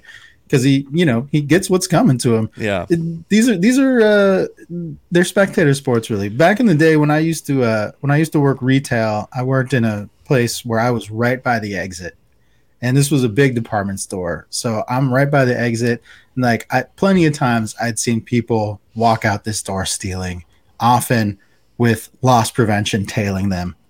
And I always thought my dream would have been if loss prevention shouted at me to stop them, which they never would do because they're solely responsible for taking down any criminals in this situation. Sure. But I just hope like, hey, maybe there would come a day where I'd be standing there and I'd see someone running towards this exit and they'd say, Alex, get him.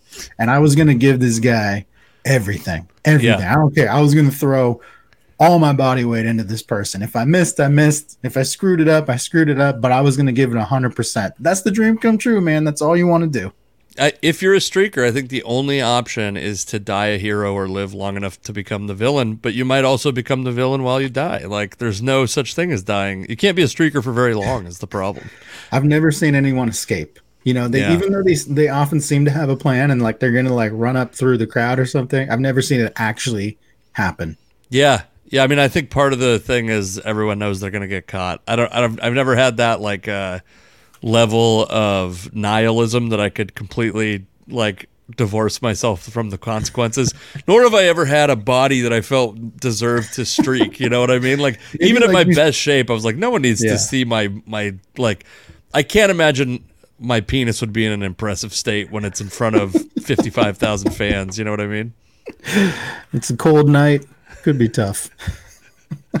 All right. And then the other, we got to talk about the other one. Combat sports, baby, in non traditional combat sports settings. Hold on. Let's, uh, I'll pull it up.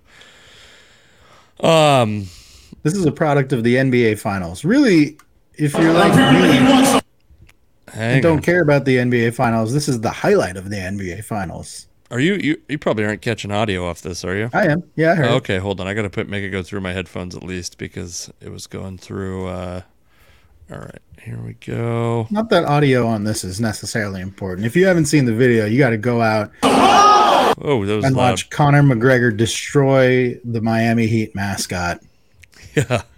I don't even know what their mascot is. It's just the Heat. So let, I'm gonna try to start this over. Oh, here we go. Go. Let's get this. Title yourself, baby. Thank you, Burnie. Give me the title on. Put the title on. You'll be okay. Here goes Burnie. Conor, thank you very much. Appreciate it. I'm so first punch. You can't often tell that a person in a mascot costume is injured, but you can tell this time because yeah. Conor they, are doing some stupid stunt with this. Like they want to involve Conor McGregor because he's there, and the mascot's you know going to play like some prank on Conor McGregor, and then he's going to knock the mascot down with a punch. Except he is a trained professional fighter, so asking him to throw a punch is not a good idea in any It's capacity. perilous. And he gives it his all. I mean, he throws two punches with 100% of his force. Like he was supposed to make a billion dollars off knocking this guy out. Yeah. And this poor guy, he gets sent to the hospital. Yeah, so that that's uh obviously that's our um our sec- my question is I have a couple questions. One, it's obvious that uh it's the concussion occurs I think on the fall, which is what they always say about uh like football helmets don't stop concussions, neither do mascot heads apparently. I mean, yeah, if you square this guy up in the mascot head, I, you know, obviously, uh, if you're Conor McGregor, you're probably thinking, okay, this big old mascot head is going to like cushion any blow I deliver to it. Yeah. But you also should know where to punch on a mascot head. Like, you know, generally, like, usually the person's face is like at the mascot's mouth level, right? Yeah. And that's like exactly where he punched him. It's like he he was given this opportunity to knock somebody out in public, and he decided, I'm gonna take it. I haven't had enough of that in my career yet. I need to do it to a, a non-fighter. Yeah, and so he did it. And then the second punch seemed unnecessary. The the, mascot, the mascot's laying on the ground, clearly like dazed from this hit. And McGregor walks over to it and just delivers another punch right to the face for Yeah. no reason. I, I have to pee really quick, okay? Can you find oh, something Oh, yeah, to talk about for a couple minutes so I don't have to edit? We can talk about your tiny bladder. No, we can edit. Can't you? Okay, yeah. I peed remarkably fast. That was very quick. Are you? I know. I was. I can't even. I wish that I could. Uh, I wish that without you know violating YouTube rules, I could have brought the webcam in and shown the just absolute power behind the the, the pressure washing I just gave the bottom of the toilet. Yeah. Yeah, at least you only have to edit out like a minute. Yeah. It was very easy.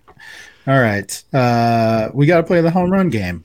Is that is that our last uh our last our time? It last is. to- that's our last Holy topic. shit! We're just gonna try to keep this at a reasonable time today. Wow, for everybody. if I hadn't peed, we'd have we'd be maybe under ninety minutes. The We- the dream. it's possible. oh wait, Well, no, no. we have we have one more topic. We have our local topic. That's uh we is. Oh wait, All it did I not put it in? Fuck me in the ass. Okay, I'm going to show you the the last thing I wanted to talk about is the ESPN put out a ranking of the core players, and I, I hope that I'm not going to get in trouble for uh, including this. I mean, I can't imagine enough people are going to watch this that I'll be in trouble, but I'm going to just share the the actual article. So this is um this is the core the rankings of core players for all the franchises. And have you seen this article yet? All the NFL franchises. No, I have not. Uh, So if you were going to guess, where would you guess the Seattle Seahawks are ranked on this uh, on this list? uh, bottom half for sure. I would have to think. I would say maybe right around like 15. This Mid guy, teens. this guy just can't guess wrong. That's the thing. 14. They are 14. Yeah, that makes sense. They're And so like these are- really- they're good at other positions besides quarterback. That's why. Sorry, it wasn't. I, it was core, not quarterback. Uh, no, I get it. I'm, that's Hmm. what I'm saying. Like, but I would have to imagine that an article like this, the the most important part of any team's core would be like the ones that have the best quarterbacks. Which Sure. it seems, as you're scrolling through this, that is exactly the case. Yeah. It's just the Seahawks happen to be, you know, they have very good young players at tailback, at uh, on the line. Their line is actually pretty good now, at least on the, the two ends. I don't, I don't think they're uh, counting, by the way. I don't think they're counting uh, the tailbacks. By the way, what is it, 1973? What are you talking about? Tailbacks. Uh, and then their receivers are obviously, you know, they got DK, they got Tyler Lockett, they got a fir- the best receiver in this year's draft. So yeah, they got a pretty good core. Yeah. So this is, uh, and they don't even have, by the way, um, uh, Jackson Jackson. Uh, boy, I, I'm gonna struggle with the name, and I can't. Yeah. I'm not articulate enough right now to trust myself uh, going through that name. Uh, they don't even have him included on this. Yeah. So so 14th. I, yeah, I agree. There's probably a big penalty on put on Geno Smith on here. I'm I'm going through. I'd like to just go through these real quickly with you and see if there's a quarterback on the list ahead of the Seahawks that you would you would not I take. can already I can already see one who's got a worse core, and it's the one right ahead of the Seahawks, the Vikings. So like they just cut their best running back. They cut Dalvin Cook. Yeah, so uh, they're obviously not they're not uh they're not respecting the tailback position. God, do well, you are I mean, you fucking Bear Bryant? What a, look at look at the roster look at the roster core for the Vikings that they call out. You got Kirk Cousins, who's bad and costs way more money than Geno Smith. He, got, he, is expensive, but I don't I, I, I bet he's not as bad as you think. He's bad. He's not that good. They call out a. Lot. Would you take Trevor Lawrence over? uh Yes over Geno would, Smith. Okay, without so. without the the massage allegations, Deshaun Watson. I don't know if I would take Deshaun. Oh, Watson you're crazy. You know, no, not solely based on the cost. He's way too expensive. Yeah, that's the, fair. That's the fair. thing about the thing about Geno is uh, he doesn't. He's cost controlled. You are right. Yeah, and so you're you right. can decide next year if you want to spend a high draft pick on a quarterback. You can absolutely afford to do that. So I think if you're taking cost out of it, I think that every quarterback on this list, except for arguably, um, arguably Kirk Cousins, I would say I'd probably if you if they were if they cost the same, I would probably take Kirk Cousins. Uh, the the one question so the the one caveat to this is that the 49ers do not have a quarterback on their core uh, which is makes sense i mean it's they're uh, they're kind of stuck in this limbo with brock purdy coming back from injury and Trey Lance coming back from injury and probably, you know, somewhat, you know, reasonably disgruntled. Uh, they they have some limbo there. Um, I think that this is, it seems to me like everybody above the Seahawks except for the 49ers, I would take their quarterback if cost was the same. I don't know if I'd take Tua. Yeah, Tua, Tua is it's funny tough. That the, it's funny that the Dolphins are ranked fourth when their quarterback might not even be able to continue playing in the NFL beyond you know his yeah. next big hit, right? I know that's true. So it's like they do have good receivers. They do have uh, a good cornerback in Jalen Ramsey, and they have an offensive tackle, but they might not have a quarterback next year. It's true. That's a good point. and uh, yeah, that's and that to have them ranked that high with that big of a that big of a question mark, I, I do agree. But yeah, above that, it seems like I mean it's it's still a quarterback driven league is the point. I, I think we kind of have like started to I think Seattle is fooling themselves into thinking you can be like a running game and defense uh, yeah. team, and it's it's just like that's such a short spurt where you can be that that uh, hopefully that, but also they don't need. I mean, I, I think that realistically, probably. I don't know. I guess I don't know when Pete Carroll's going to retire because I would have assumed it would have happened by now. So, um, dude, he's just he's he's going to live forever. It's like uh, I don't know if you ever walk, watched uh, Parks and Rec, but uh, I didn't because I watched no, it. Okay. I tried to watch it. I'm gonna I'm gonna give you my brief Parks and Rec. I tried to watch it right after watching The Office, and it's just such a toothless yeah. version of The Office. At it least is. season first, one is. The first two seasons of Parks and Rec are god awful. Okay. I would I would actually I would recommend anybody if you were going to start watching the show just start at season three because in season three they introduced two new characters. Uh, one is played by Adam Scott, who's a pretty good actor. And one's played by Rob Lowe, who everybody knows and Rob Lowe's character, his name is Chris Traeger, and he has this quote. He's just like this hyper positive human being in the show. And he has a quote about uh, scientists believe that the, the first person to live to 150 years old has already been born, and I believe that person is me. That's Pete Carroll. Yeah. Every time I see that quote, I'm like, that is Pete Carroll. He might live to be 150. What do you think the odds are? And I and fact, factor in your best knowledge of the actuarial tables of, of a man of Pete Carroll's age, but that he becomes the oldest coach to ever coach in the NFL. Uh, like when he retires, because is he is Belichick older than him, or is he older than Belichick? I think Pete's the oldest because uh, he's about to be seventy-two. Let's see how yeah. old is Belichick. I don't think he's. Is he that old? No, Belichick's, Belichick's the same age. He's also seventy-one. Okay, so they're so they're April very sixteenth. Pete Carroll. Belichick just looks like he could drop dead at any moment, though. I mean, that's the thing about Pete Carroll. Pete Carroll is like so full of life. I've never seen a more energetic 72 year old. I think that Belichick is older. Okay. Yeah, I, I, still think Pete would outlast him. I mean, just look at their body types. Bill Belichick's. No, I'm wrong. Like, I'm wrong. It's he's. Uh, I had the wrong year. My bad. My bad. Okay. Either way, Belichick still looks like he enjoys, you know, a sandwich every now and then, and sure. Pete looks like he enjoys running three miles every day. You know? So you think do you, who do you think will coach? So two things. You think Pete will retire as the oldest coach in the history of the NFL? I think it's very possible. Yeah, unless he just chooses to walk away on his own accord. but there's always like every now and then you find those guys that just stick around even when they shouldn't. I don't know if that's going to be Pete. I think Pete is perfectly capable of still coaching for a few more years if he wants Sure. to. And then So- the other question is do you think at that time Bill Belichick will have retired or will he shortly thereafter overtake Pete Carroll as the oldest coach in the history of the NFL? Man, that's tough. I think I think uh, Pete will outlast Belichick, so he will Okay. be the oldest by by Okay. default. Since we now learned he's slightly older. Yeah, he's eight months older or something like that. Okay, perfect.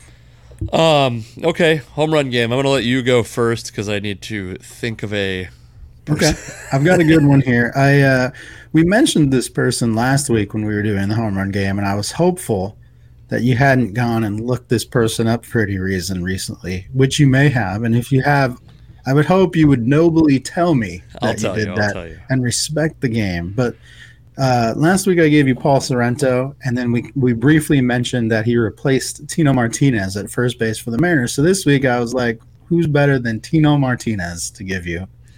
Oh, Um, wow. yeah, exactly. Tino had a pretty good career. Uh, he ends up playing 16 years in the major leagues.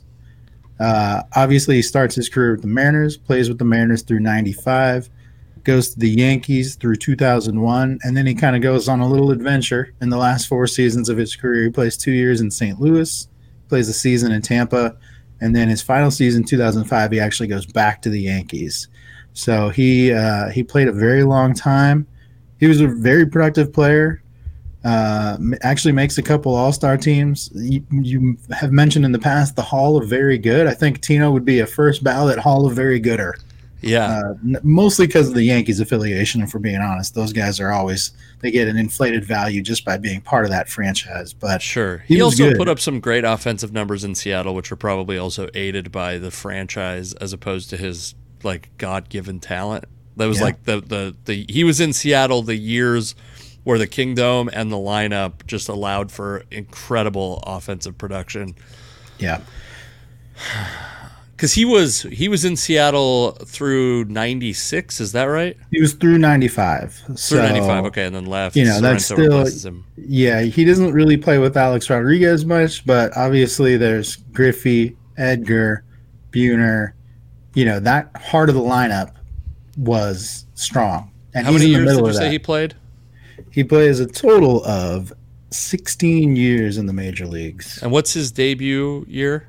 His debut year is 1990 with the Okay. Mariners, and then his final year is 2005 with the Yankees. So I'm doing. I'm going to give you the Alex method. I think he's uh, probably, you know, a couple years at the beginning. He was a little less. A couple years, at the, blah blah blah. blah. Uh, Thirty-ish home runs. I had him as a thirty-ish home run guy. I think he maybe had one year where he like really cranked it up for a year, but not. I, d- I don't remember him ever being a, a 50 guy. I don't think he ever had a 50 home run year. I suspect that if he had a 40 home run year, it was one. So I'm going to put Tino Martinez at 325 home runs. 325 is very close. Oh, that's great to hear. Uh, It's al- I'm always worried when I say it that I'm like, oh, I regret it immediately. I, kind of thought if you went through the process correctly with this one, you would be close because I think Tino's expected home runs are right about where you would think if you kind of pegged the number right as far as what you thought his average season was. He had 339 home runs, so you're Damn. only yeah. Price is right rules. You are in great shape. You're under by 14. I'm winning Tino there. Martinez and headed to the Showcase Showdown. Yes, absolutely. It's uh you were you were more or less correct. He averages his one 162 game average on home runs is 27. So that's pretty pretty close to the 30 that you pegged. Yeah. Um you were right, he did it's funny because in when we were looking at Paul Sorrento last week, 1997 with the Mariners was his most productive season.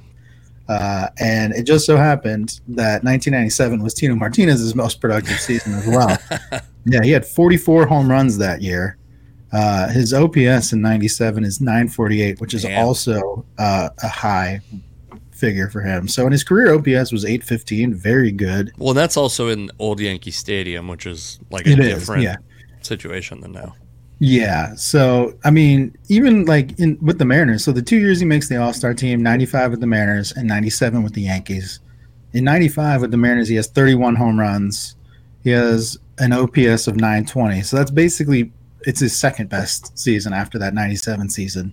Uh, but just a really productive first baseman. The interesting thing about Tino is his first two years with the Mariners, 90 and 91, he didn't play a whole lot.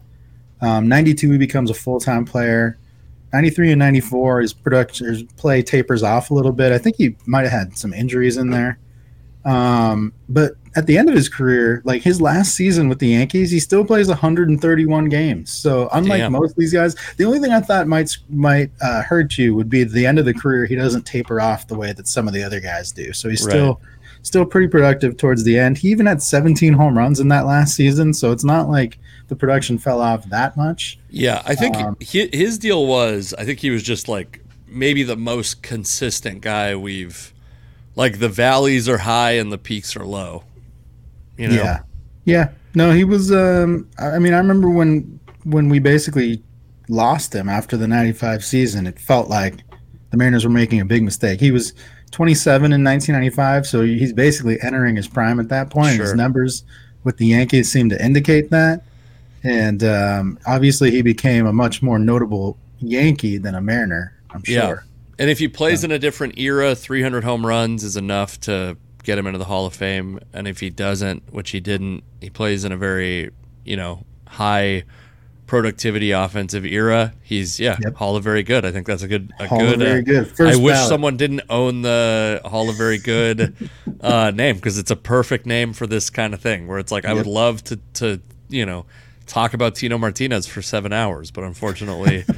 I think my wife would leave me if I did that. Uh, okay, I got a name for you. It's another one of these names. My move is either uh, former Mariners or guys who feel like they spiritually were Mariners at some point, even though they weren't. Guys that I just remember in uh, trade conversations all the time. Guys that I maybe wanted to be Mariners but never were. Guys that feel like they could have played for like uh, a high school in Seattle or something like that. This guy yeah. does feel that way to me. On the surface, he's none of these things. In fact, he uh, played most of his career with the Philadelphia Phillies. Um, 12 seasons. Can you guess the person I'm talking about based on that information? 12 pro- seasons with the Phillies? Kind of uh, felt like he uh, was always on the verge of being traded. What? spiritually is like a Mariners did he play? Can outfielder. I? I mean that narrows it down quite a bit, but it's a uh, yeah, he's an, an outfielder. outfielder. for the Phillies for 12 years. Oh no, man. no, he didn't play for the Phillies for 12 years. He played 12 seasons, and most of oh, notably for was it Matt Stairs?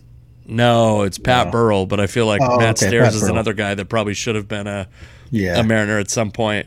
Pat um, Burrell was a huge prospect, and he actually yeah. he ended up having a pretty good career. But I just remember the hype around him before he even made the major leagues was huge. Yeah, it seems like all those guys now, outside of like, I mean, I think Bryce Harper has lived up to it, but like Stephen Strasburg obviously had his his struggles um, uh, with injuries. Like uh, Jason Heyward is a guy who, like, this is the yeah. next Griffey. This is the guy. And yeah. Bur- Burrell, I think he was. If he might have been a really good college player Sure. And then on top of that, he's just like the prototype. He's big. You know, he's yep. a big dude. He looks like he should be one of the best players in baseball. And for a short time, he was. I mean, he was about as good as he got in that Phillies lineup. So you yep. said he played. He ended up playing twelve seasons total. Twelve seasons, and I and I, I want to. I'm interested to find out. I'm going to pull up his minor league stats. Also, he played almost exclusively left field, and a guy like him with that prospect status you usually expect those guys to at least play some center field at some point because he's like a you know he's big but also athletic. Yeah. Number two think, prospect going into the year 2000. Yeah, that was before like uh, left field got such a bad rap. yeah, like true. once like Moneyball came about and like we started really getting into advanced statistics, people were like, "Oh, you can pretty much put anybody out there and they'll survive." Yeah, so he didn't. Um, you this isn't a surprise, but he doesn't spend a lot of time in the minor leagues and plays right. in the minors. He plays actually more first base than yeah. outfield, but I think that's probably if I'm if I was guessing, I'd get no that I, a lot of that's early in his career. That's surprising. Uh, anyway, yeah. not okay. exclusively a left fielder, but never a center fielder. Yeah, Pat Burrell, I would say he probably was like close to like 25 to 30 home runs on average. I would think um, I think he more or less played to the end. Like he wasn't one of those guys. I think being that he only played 12 years, he probably had some injuries in there, but I don't recall him like really tapering off at the end. So he was probably close to playing full seasons all the way through. And if he was getting, let's say he got 30 a year at 12 years, probably more like 11 years. So that'd be like three, just over 300. But I don't know that he got over 300. Uh, I'm going to say he got 260 home runs.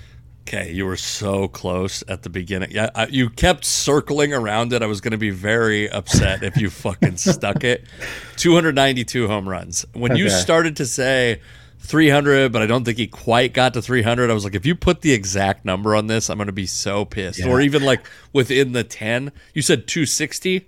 Yeah, I was hedging it too much. I was yeah. hedging it too much. I'm yeah, you under. you I think like you still made a little bit of the calculation of the the end of career fall off, which he did have by the way in his uh his last two seasons a combined uh 27 home runs.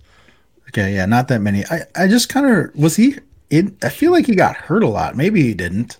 He so yeah. That's why, I, that's why some, I was hedging it. it was because of the injuries. I assume there was more injuries than there were. So he comes up in 2000, which is isn't it insane to imagine that Pat Burrell came up in 2000? 2000 seems right. so recent for guys of our age, and uh, he comes up in 2000 and has an entire Major League Baseball career and has been retired for 12 years since the yeah. year 2000.